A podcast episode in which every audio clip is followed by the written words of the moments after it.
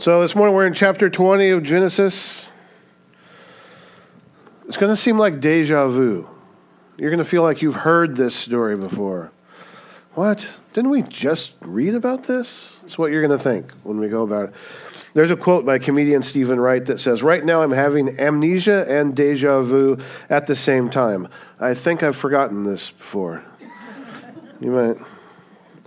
So you're going to feel like we've read this chapter before. We haven't though in some ways we have.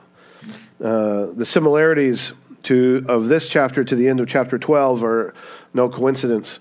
Uh, but what it's going to show us is that when it comes to our sin, we often rely on the same old tricks. Right? We slip back into the same old habits. We are repeat offenders. Let's read Genesis chapter 20. We're going to read the whole chapter, it's 18 verses. It says, From there, Abraham journeyed toward the territory of the Negeb and lived between Kadesh and Shur, and he sojourned in Gerar. And Abraham said of Sarah his wife, She is my sister. And Abimelech, king of Gerar, sent and took Sarah. But God came to Abimelech in a dream by night and said to him, Behold, you are a dead man, because of the woman whom you have taken, for she is a man's wife. Now Abimelech had not approached her so he said, Lord, will you kill an innocent people? Did he not himself say to me, She is my sister? And she herself said, He is my brother. In the integrity of my heart and the innocence of my hands, I have done this. And then God said to him in the dream, Yes, I know that you have done this in the integrity of your heart, and it was I who kept you from sinning against me.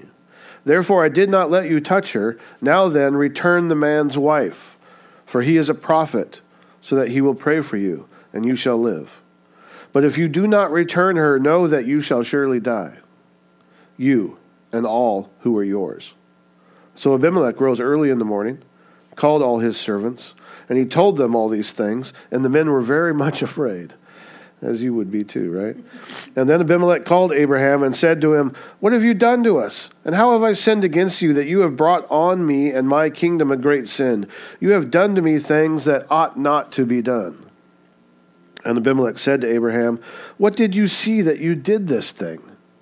And Abraham said, I did it because I thought, There is no fear of God at all in this place, and they will kill me because of my wife. Besides, she is indeed my sister, the daughter of my father, though not the daughter of my mother, and she became my wife. And when God caused me to wander from my father's house, I said to her, This is the kindness you must do me. At every place to which we come, say of me, He is my brother. Then Abimelech took sheep and oxen and male servants and female servants and gave them to Abraham and returned Sarah his wife to him.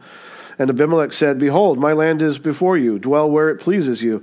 And to Sarah he said, Behold, I have given your brother a thousand pieces of silver. It is a sign of your innocence in the eyes of all who are with you, and before every one you are vindicated. And then Abraham prayed to God, and God healed Abimelech, and also healed his wife and female slaves, so that they bore children. For the Lord had closed the wombs of the house of Abimelech because of Sarah, Abraham's wife. Let's pray. Lord, I thank you for your word, and I thank you, Lord, for the picture that we see here. And I thank you, Lord, for the fact that the Bible does not cover the warts or hide any of the mistakes that great men of faith make, and it's there for us to learn from. It's there for us to, to grow from.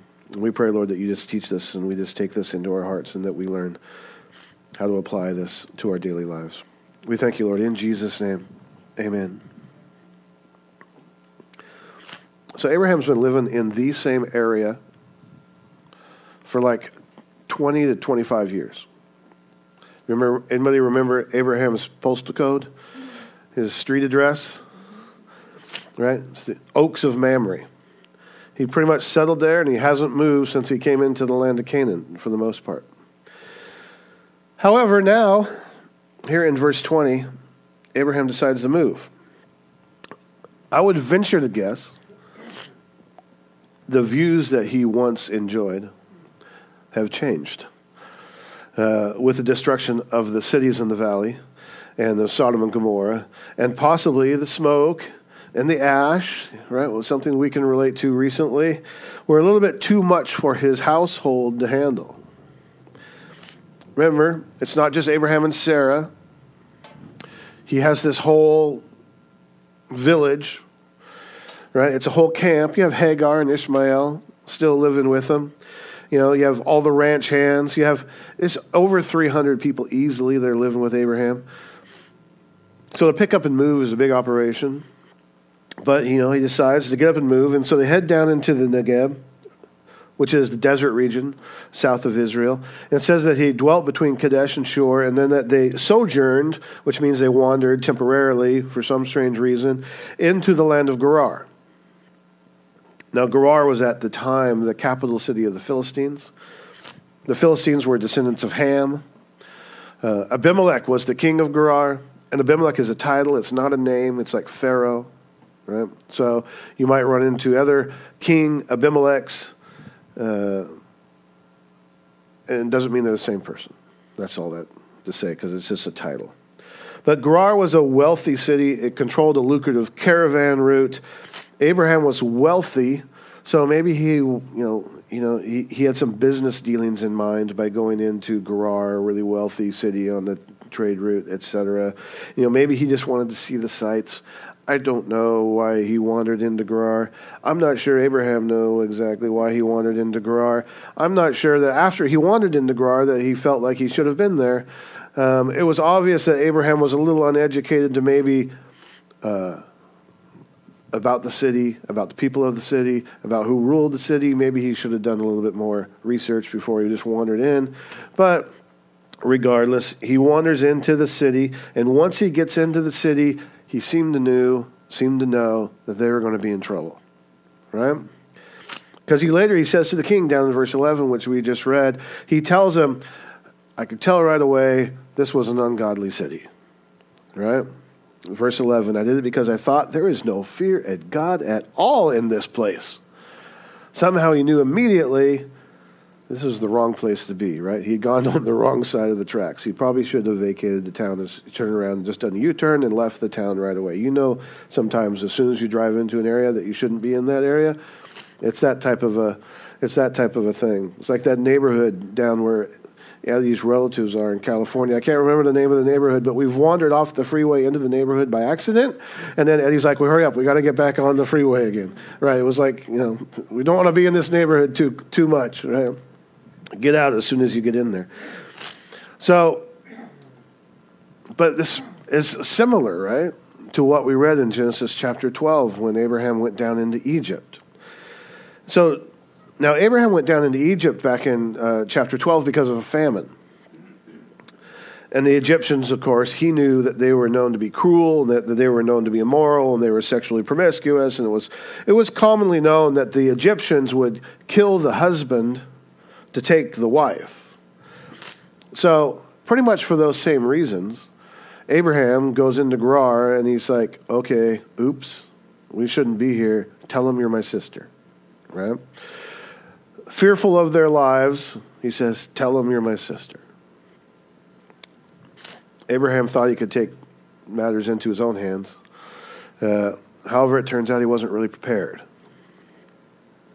In this area, Pretty much just like in Egypt, at this time, the king had the right to choose any woman that he wanted for any purpose that he wanted, be it political or personal, as long as she wasn't already married. Now, you know, they built up their harems for more political reasons than personal reasons a lot because the bigger the harem, you know, the better the king or whatever. You know, there's a political uh, stance behind it. And you kind of think, well, I don't know, man, Sarah is like 90 years old and pregnant with Isaac. The king was like, Oh, yeah, bring Sarah into my harem. She must have been, I mean, rejuvenated because of the pregnancy, right? She must have, she must have been rejuvenated. The king was like, Oh, bring, bring her into my harem. So, like I said, but they normally didn't take women who were married. That wasn't the normal thing. I'm not going to say they didn't do it. I'm going to say they normally didn't do it. How did they get around that? Well, they just killed the husband. That's how they got around that, because then she's no longer married, right? So this is what they feared. And so Abraham and Sarah fall right back into the same thing that they did like 20 some odd years ago. Tell him you're my sister.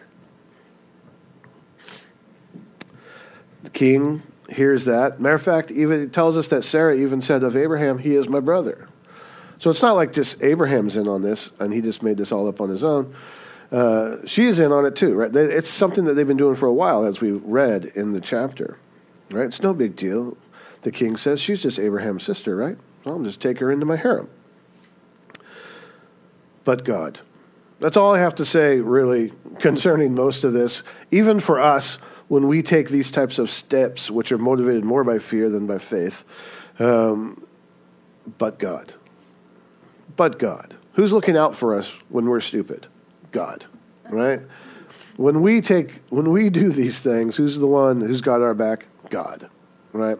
So thankfully, Abraham can say, but God. Because that's what happened next. Just as what happened when Abraham went down to Egypt, God intervenes. Right? God's faithful despite our unfaithfulness. He's going to protect Abraham and Sarah despite themselves. Right? Regardless of their mistake. God's not going to allow his promise to Abraham and Sarah to be broken. He's not going to allow it. Right? So, and you should actually find hope in that. That should bring you hope. To know that despite your mistakes, despite your unfaithfulness, God is going to see it through. He will start what he finishes. Your salvation is not based on whether or not you're stupid, thankfully. Right? You can make all kinds of mistakes in your walk with the Lord, and He is going to be there for you to bring you back out and to get you on the right path no matter what. So you should find hope in that. So I like what the Lord does. He immediately appears to Abimelech in a dream at night. We get a little picture here that we didn't see down in Egypt. He immediately appears to Abimelech in a dream at night, and he starts it off with this one phrase Abimelech, you're a dead man. Right? If Abimelech didn't know who the one true God was or how powerful the one true God was, he did now, right? Because he appears to him in a dream, and then he says, Abimelech, you're a dead man. It's like, oh, thank Thanks for waking me up. Right? But look at Abimelech's response to the Lord. He says, Will you kill an innocent people? Right? I'm innocent. I'm innocent. I mean, it means righteous or just. Actually, when you look at the Hebrew, I, am I'm, I'm righteous. Are you going to kill a righteous person? I'm the righteous king of Abimelech. Are you going to Are you going to kill me? Would you do that to me? I haven't I haven't touched her. He said, she was his sister. She said, He is my brother. I haven't done anything wrong. Right? It's funny how we see ourselves as compared to how others see us. It's funny how we see ourselves even though we should know how God sees us. I like how he says, Abimelech says, Lord, will you kill an innocent person? Uh, he says, In the integrity of my heart and the innocence of my hands, I have done this. Right? And the Lord replies to him and he says, Yes, I know that you have done this in the integrity of your heart. He doesn't say anything about the innocence of his hands, right? He says, I know that you've done this in the integrity of your heart. And then the Lord adds this He says, It was I who kept you from sinning. It was like, you can call yourself righteous and just all you want. The only reason you didn't do anything yet was because I didn't allow it. That's the only reason, Abimelech. But yes, I understand that they lied to you. I understand that they weren't being truthful. I understand all that, right? But it was me who kept you from sinning. Abimelech, you were in the right, but you're not righteous. You're not innocent. It was me who kept you from sinning. And for that matter, the king was already dead. I mean, if we really want to get into technical details, you were dead in your trespasses and sin. The king is not a believer. The king was already dead.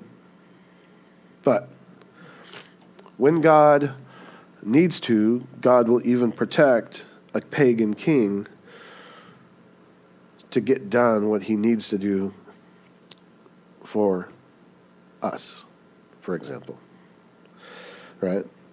So that he can restore Abraham and Sarah and bring them out of this mess.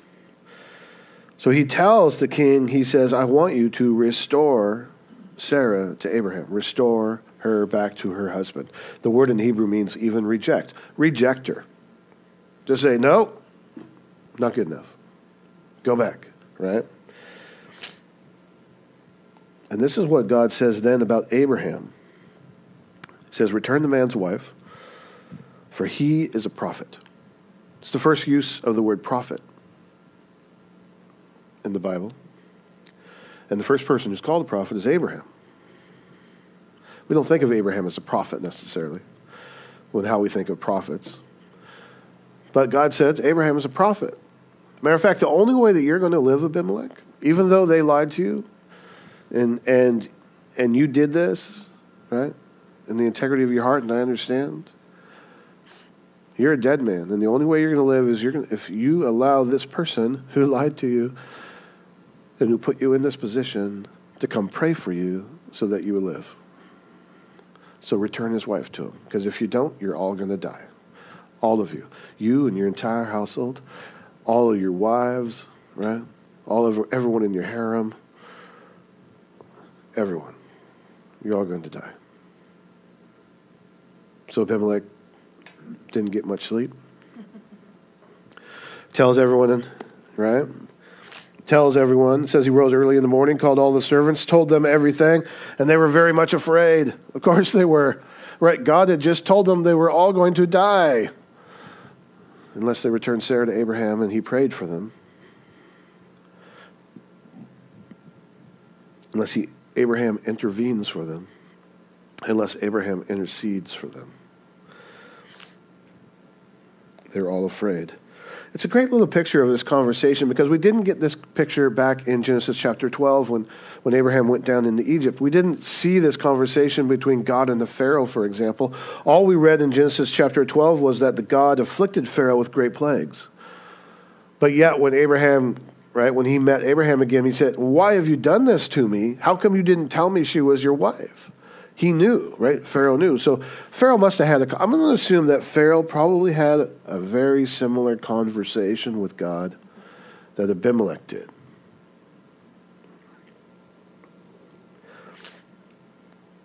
At this point, Abimelech and his whole family and everybody Guess what? They have a literal fear of God at this point. It's something that Abraham should have had. But right now, Abraham, I mean, you would have expected him to be walking by faith, right? But instead, he was acting, his actions were entirely motivated by the fear of man. It had nothing to do with fear of God. And the one who has the fear of God is the pagan is the pagan king who's truly fearing God at this moment. And here's a truth that you need to remember. Right? Fear of man and faith in God don't dwell together. They cannot dwell together. It tells us in Proverbs 29 25 that the fear of man lays a snare, but whoever trusts in the Lord is safe. You can't fear God or put your faith in God and fear man. Because they work against each other. So Abimelech brings Abraham back to him and he just lays into him. Right? You can imagine what he tells him. You can imagine the, you know how Abraham even felt. He says, "What have you done to us? How have I sinned against you that you have brought on me and my kingdom a great sin. You have done to me things that ought not to be done. Abraham, how can you have done this? How can you have treated me this way? Well, God lets the king rebuke Abraham for his sin. Don't think God was right, justifying anything that Abraham had did. He was allowing the king to rebuke him. Right? Just like Pharaoh rebuked him back in Genesis chapter 12. See, Abraham and Abimelech, of course, they have two different standings before God. One is saved, the other is lost. Abraham should have been the upstanding and shining example of, you know, good character here, the one set apart to God. Yet it would seem that Abimelech was the one who was showing excellent character, not Abraham. Right? Abraham, the friend of God and the father of faith. Right? So what does God do? God allows Abimelech to rebuke Abraham. Right? Why didn't God rebuke Abraham directly? I mean, obviously God wasn't happy. Why do you think it was better for Abraham to be rebuked by the pagan king than by God himself?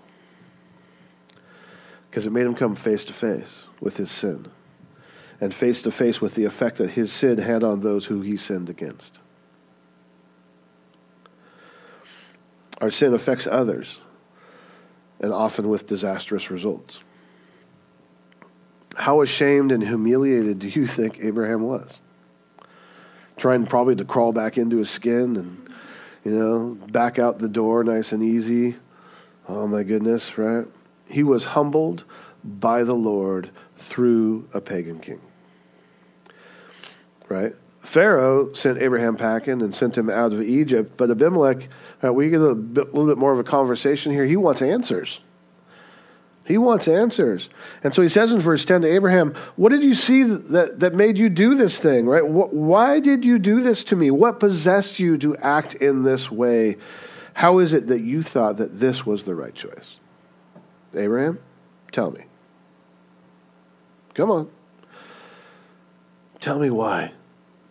And Abraham says, as we read earlier, he says, I did it because I thought there is no fear of God at all in this place, and they will kill me because of my wife. I did it because I was afraid. I was sure you were going to kill me and just take my wife. You notice the king, one thing that the king never says here? He never says, We were not going to do that. The king never says, "Oh, we wouldn't have done that." No, he he never he never says anything like that. He pretty much says, "Oh, he's probably nodding. Yeah, we might have done that." That's probably true, right? Abraham was like, "Surely the fear of God is not in this place," and Abimelech doesn't deny it. He doesn't deny it. Yeah, you know. But that really wasn't the point. I mean, whether the fear of God was there or the fear of God wasn't there really wasn't the point. The point was, did Abraham trust God or not trust God? You would think that Abraham by now was trusting God, that this whole type of experience is behind him 20, 25 years later. Oh, this is an ungodly pagan city we're wandering into. No worries. God has promised to protect us. We don't have anything to worry about. I don't need to worry about what they're going to do to anyone in our tribe, to me or Sarah or to anyone, because God's going to protect us. They're ungodly. They don't do anything the way we do. We're completely different than they are. They practice things that are completely immoral and wrong. It's okay. We're going to be protected. But that was not his reaction his reaction was, uh, tell him you're my sister, right? Let's lie about it and see if we can't get out of town. See, Abraham and Sarah had convinced themselves that they weren't lying, right? Because there's this half truth involved in it. Because technically, she was his sister, right? I feel it's almost like a, that song, I'm my own grandpa. But Abraham says, besides, you can just hear the, his voice when he's giving this excuse out, right, to the king. Besides, she is indeed my sister, the daughter of my father, though not the daughter of my mother, and she became my wife. So, you know, she is my sister, half sister. It's technically right. So, Willie wasn't lying, so I'm good, right? Sorry to cause you any problems right? Abraham and Sarah had convinced themselves they weren't telling a lie because it was, you know, a half truth. Half truths aren't as bad as an outright lie, are they? To quote Warren Wiersbe, uh, half truth has just enough fact in it to make it plausible and just enough deception to make it dangerous. Right? This was just an attempt to justify his actions, to justify his sin, to justify his lie by saying it was really the truth. No, it was it was true. it was true. But a half truth said with the intent to deceive is just a whole lie. That's just what it is. Right? But, but if that wasn't bad enough, here's where the excuse gets even worse. You want to see where Abraham is at this moment, at least mentally. He's putting his foot farther into his mouth with what he says next. Because he says in verse 13, and when God caused me, oh, oh, when God caused you. When God caused me to wander from my father's house, I said to her, This is like 25 years ago, which means this is how long Abraham and Sarah have been doing this. When God caused me to wander from my father's house, I said to her, This is the kindness you must do to me. At every place to which we come, say of me, He is my brother. Oh, God caused you this is God's fault now? Right? When God caused me to wander, in the Hebrew it means to go astray. And literally in the Hebrew it means to stagger, intoxicated. There's a quote that to understand the Hebrew word that's being used here. It says that the Hebrew word, this specific Hebrew word occurs 50 times in Scripture and it's never used in a good sense. Right? So when Abraham is saying, God caused me to wander, it's, it's not saying that politely. Right? It's used of animals going astray. It's used of drunken men staggering around intoxicated. It's used of sinful seduction. It's used for uh, a prophet lying, which causing the, and causing the people to, to stumble or err.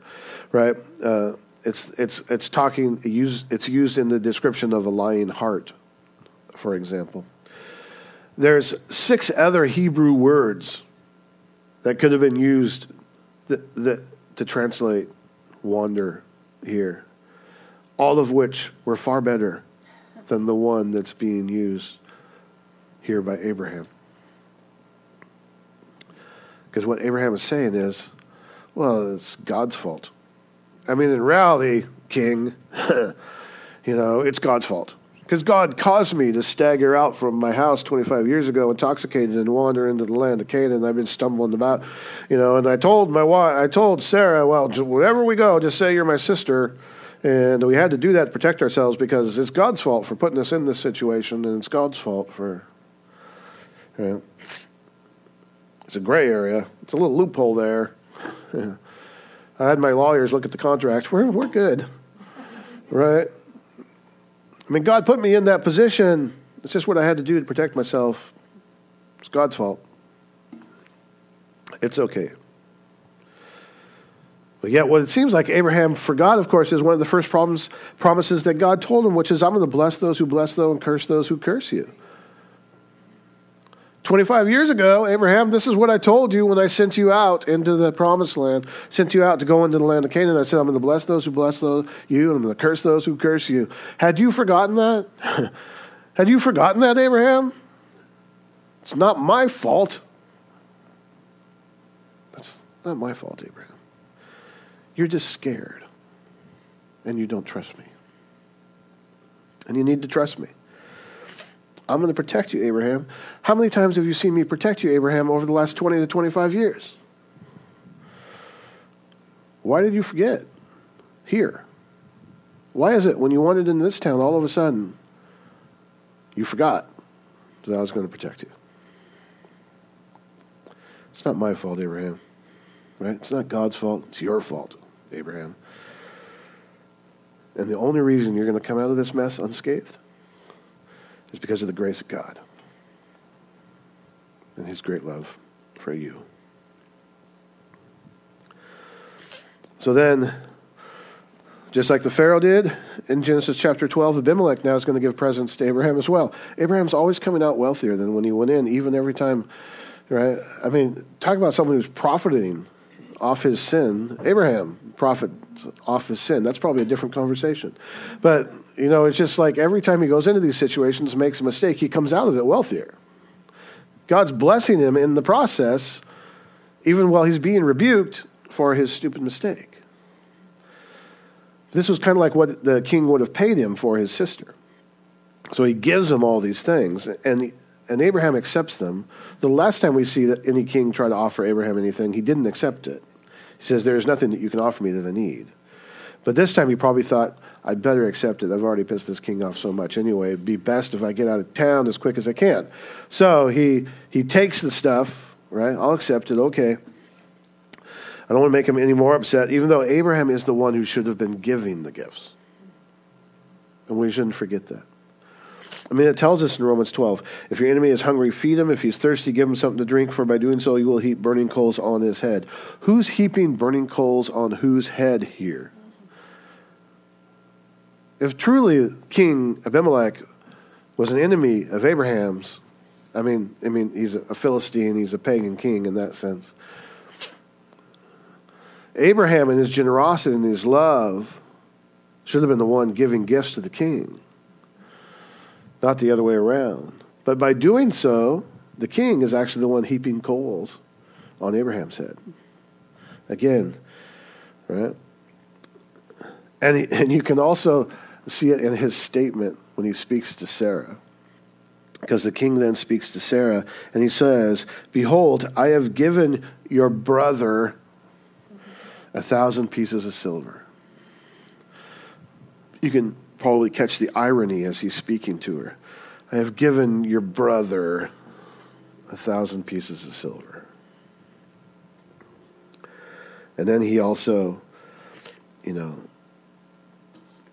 restores Sarah, basically. Right? It's a sign of your innocence in the eyes of all who are with you, and before everyone you are vindicated. Right? I didn't mean to do anything about your reputation, Sarah. I didn't mean to harm you or your reputation. I'm covering the offense. And then it says Abraham prays to God, and God heals Abimelech, and heals his wife, and heals the female slaves that they bore children. For the Lord had closed all the wombs of the house of Abimelech because of Sarah, Abraham's wife. To me, this is the first example of intercessory prayer. Like, when we were in Genesis 18, and they taught, and a lot of people teach that as one of the first examples of, of interceding, of intercessory prayer, with Abraham's uh, conversation with God as they're heading to Sodom and Gomorrah. I don't look at that as an intercessory prayer, but um, here, this is to me the first example of intercessory prayer. Because Abraham had to intercede for the king and pray for him so that he would live. Right? James 5:16 Therefore confess your sins to one another and pray for one another so that you may be healed. That's what Abraham did. Right? The prayer of a righteous person has a great power as it is working. And Abimelech and his whole household is healed. Right? But what happened ha- what had to happen first? First God had to humble Abraham. And once he humbled Abraham, God then restored him and then used him to heal the king and his whole household. The afflictions that they had were a direct result of Abraham's sin, yet their healing was a direct result of Abraham's intercession.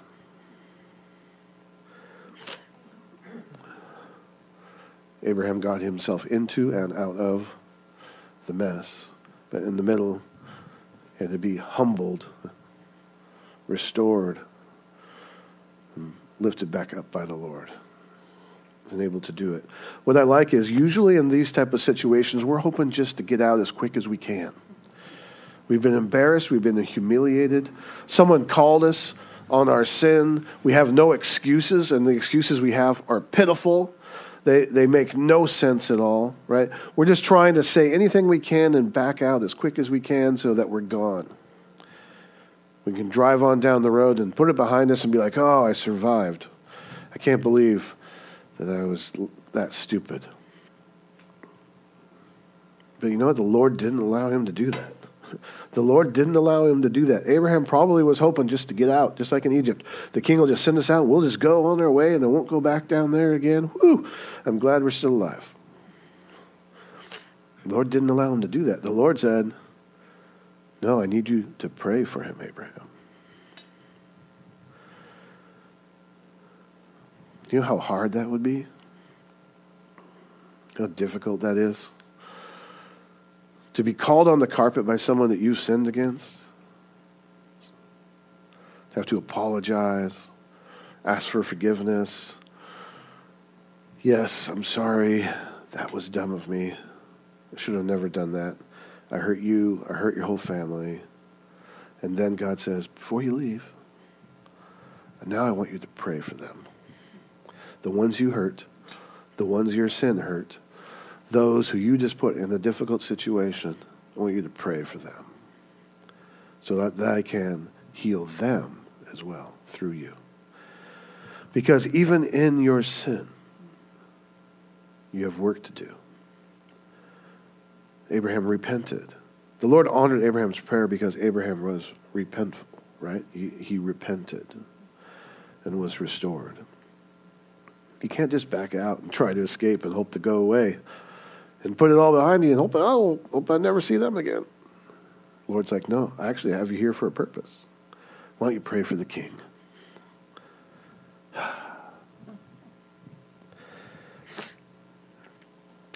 We're going to end with this. There's a quote by G.K. Chesterton that says, uh, We make our friends, we make our enemies, but God appoints our next door neighbor. There's also, you know, just in case you want to know what a next door neighbor is, uh, next door neighbor is a person who can get into your house in a minute, but it takes at least two hours to get them out. Okay, that's probably a, a next door neighbor. But the point, of course, is, is that you don't get to choose who your neighbor is. Proverbs 27:10 says, "Better is a neighbor close than the brother far off." But here's the thing. You know in Matthew chapter 5, Jesus teaching, he says, "You have heard it said that you shall love your neighbor and hate your enemy. But I say to you, love your enemies and pray for those who persecute you, so that you may be sons of your Father who is in heaven, for he makes his sun rise on the evil and on the good. And he sends rain on the just and on the unjust. For if you love those who love you, what reward do you have? Don't even, he says, don't even tax collectors do that? Right? And if you greet only your brothers, what more are you doing than others? Don't even the Gentiles do that? You therefore must be perfect as your heavenly Father is perfect. And in that same chapter, Jesus says, earlier in that chapter, he says, You are the salt of the earth, but if salt has lost its taste, how shall its saltiness be restored? It's no longer good for anything except to be thrown out and trampled under people's feet. You are the light of the world. A city set on a hill cannot be hidden, nor do people light a lamp and put it under a basket, but on a stand and gives light to all the house. In the same way, let your light shine before others so that they may see your good works and give glory to your Father who is in heaven. Right?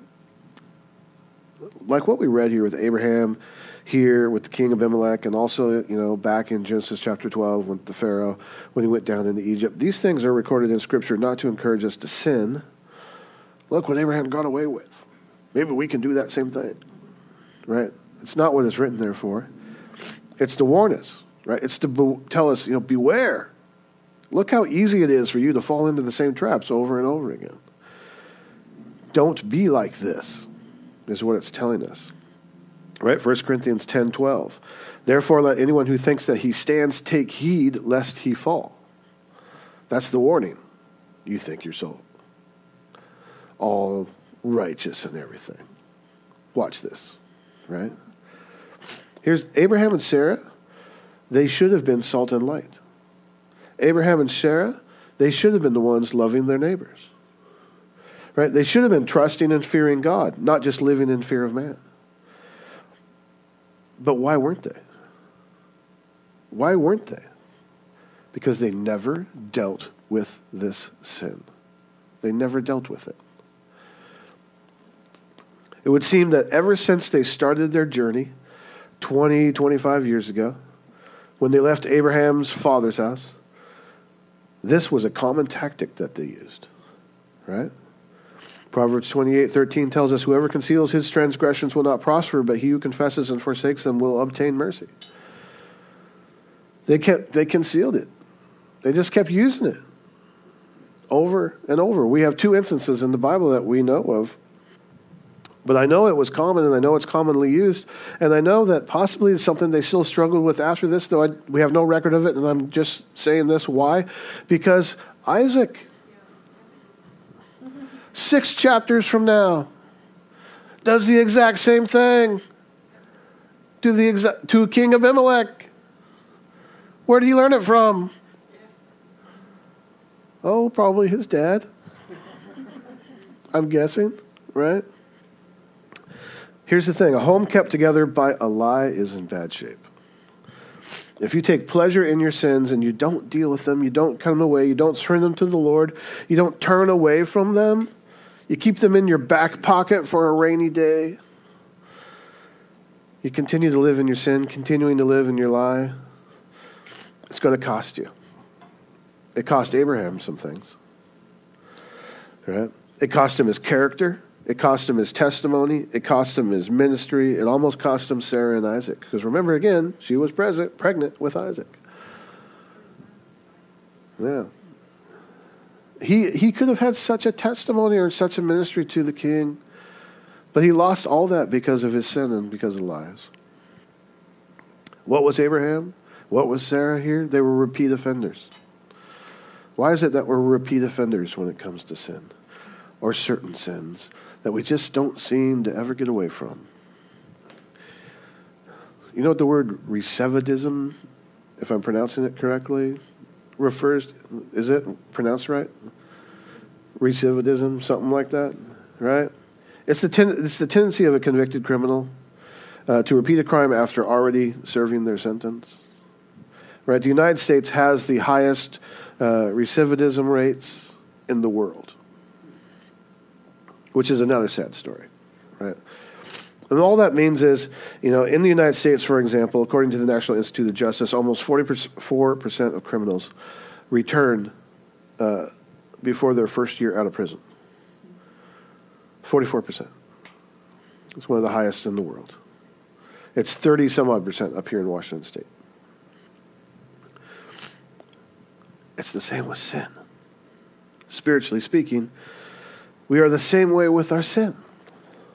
When the core issues aren't dealt with, when our hearts stay hardened because of the deceitfulness of sin, because sin is deceitful, and we think, oh, that's not sin. That's, that's, that's half true. It's okay, right? I mean, she is my sister. Then after we fall, and after God picks us up, and after God dusts us off, we say we're sorry and we're remorseful and we repent. Well, then tomorrow, next week, next year, even 20 plus years down the road again, we pull that sin out of our back pocket and fall right back into the old habits again because we never dealt with it. We didn't cut it away. We didn't surrender it to the Lord. We just left it sitting there. Why? Maybe because of fear. That's what Abraham was dealing with. Right? The primary motivation behind, behind Abraham's actions is fear. The Lord had promised to take care of him. These weren't steps of faith. Right? Yes, his fear was justified. Absolutely. Right? However, even if our fears and worries are justified, it doesn't mean that the steps that we take because of those fears are correct. Fear is an immobilizer, or it mobilizes you in the wrong direction, which is away from the Lord. And the fear breeds more fear, as we see here with Abraham. Right? Over 20 years, that seed of fear was still planted and growing. Right? You would think, oh, older, he must be wiser, right? He's almost 100 years old. Abraham must be really wise about these things now. No, no, Abraham wasn't very wise about these things. Right? No, as it turns out, he still makes mistakes unless we yield to the Spirit of God, unless we surrender our lives completely to the Lord's will, when the chips are down, when we hit the bump in the road, when we're left to our own devices, when we think we can handle this without the Lord, when fear takes over again, we will repeat in our old age, or maybe just a couple days past our young age, the sinful patterns of our youth. We will. So, what should we do? Deal with the sin in your life. Right? This is where our hope is. Our hope is found in the fact that God did not reject Abraham and Sarah in their sin. He didn't leave them there to suffer the consequences of the king. Right? He didn't let the king do anything that would have harmed either one of them. God dealt with them in his mercy and in his grace. He defended Abraham, though he did not defend his sin. He defended Abraham, and by answering Abraham's prayer, it shows that Abraham had repented, and that his relationship with the Lord had been restored, that he had been forgiven. And we never again read of Abraham having an issue like this. Not to say he didn't, we just don't read about it again. Right? We never read about Abraham questioning God or his guardianship. Abraham seems to maybe possibly now finally learned his lesson about trusting the Lord. We don't ever have a picture again of Abraham being weak or doubting the faithfulness of the Lord. I mean, some of the steps of faith that Abraham's going to take, you know, after this are something you and I probably couldn't even imagine. But look what Abraham had to go through to get to that point. Discipline is never fun, but it is profitable. And it leads to a place of repentance and then brings happiness and holiness and glory to God. So save yourself some headache. Save yourself some headache. Deal with sin right? Cut it away, surrender to Jesus, be forgiven, deal with your sins humbly and honestly, confess them to God, judge them, forsake them, and leave them on the cross. Amen? Let's pray. Lord, I thank you for your word. I thank you for the picture that we have here about just how sin this continues to affect our lives, no matter how great men of faith we are. Abraham is the father of faith. He was a friend of God, and yet he still had his moments where he struggled. We all do, and we always will. But it's how we deal with them and grow from them that's important. We thank you that when we have these moments, Lord, you are with us. You don't forsake us. But God, you come in in your grace and your mercy and you rescue us and restore us. We pray, Lord, that we can continue to deal with our sin that we can just put it before you, repent of it, cut it away, turn away from it, and continue to walk a life of holiness and set apart to you, Lord. We pray, Lord, that we can be salt and light, that we can love our neighbors, that we can be an example to those who don't know you, who don't know you, Lord. We don't want, Lord, to hurt our witness or to hurt our testimony or to hurt our character because we're continuing to live or fall back on these patterns of sin that are destructive and hurt others. So we pray, Lord, you just help us deal with them. Thank you, Lord, for this. Thank you for your great love. Pray you this bless all those who are here, all those who couldn't make it. Bless us this next week. Thank you, Lord. In Jesus' name, amen.